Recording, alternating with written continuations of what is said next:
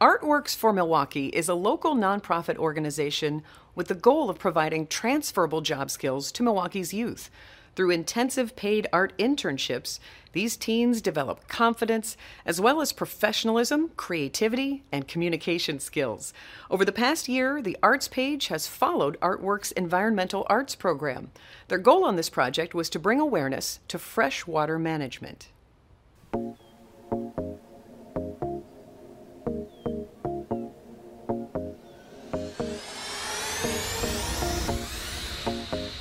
The first part of the journey for these young professionals began in Milwaukee's Garden Homes neighborhood.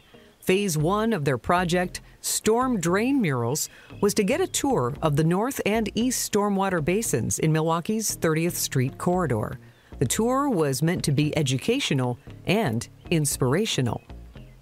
The tour was led by Jerome Flogel, Senior Project Manager at Milwaukee Metropolitan Sewerage District. They learned about how the city manages flooding during storm season and saw some past Artworks for Milwaukee intern mural projects.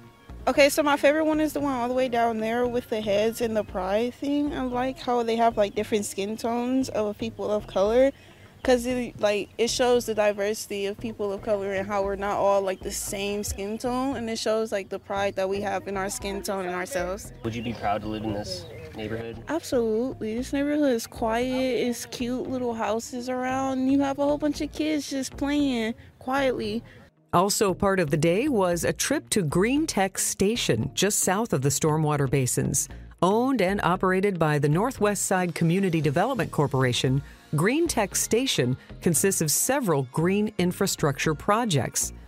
Sarah Brigant from the NWS CDC showed the interns around and talked to them about all the good the station does for the environment and the community. Um, pretty much today was just giving a small tour of an inner nature spots in Milwaukee that are built to help the environment. So that's really what we wanted everyone to learn today. And outside of that, just uh, be more conscious of like why we're doing a public art project on storm drains.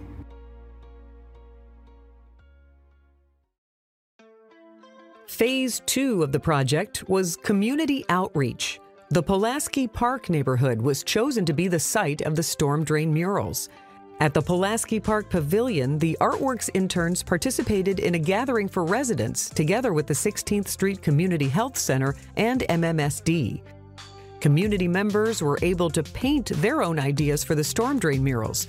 This gave the interns valuable input on which ideas residents liked best. Yeah, so today we worked with kids from the community and we kind of explained to them the importance of the storm drain and why we're kind of bringing attention to the storm drain. Um, we asked the kids from the neighborhood for ideas for what we should paint on the storm drain to kind of emphasize why we don't put like litter down in the drains.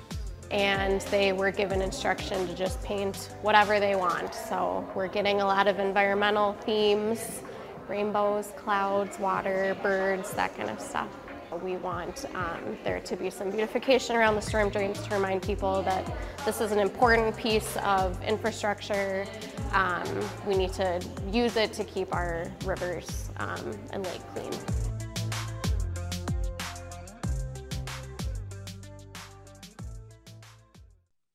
Phase three of the project was submitting the various forms and paperwork required to paint on city property. A long and arduous process for sure, but in October of 2022, the project was officially approved by the city, and the Artworks interns could get to work.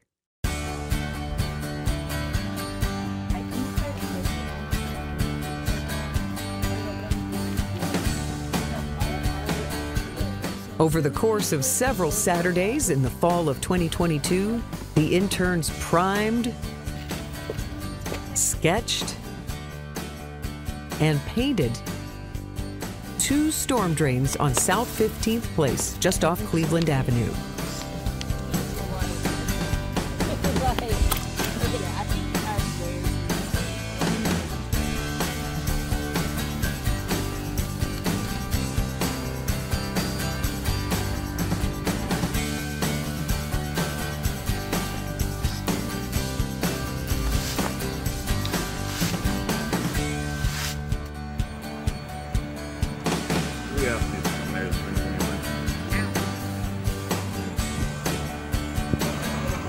That's how thick our is.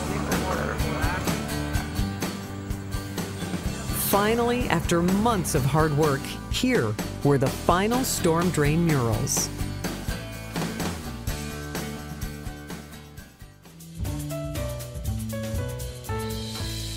I'm Sandy Maxx. Thank you for watching. Please like and subscribe for more arts related stories.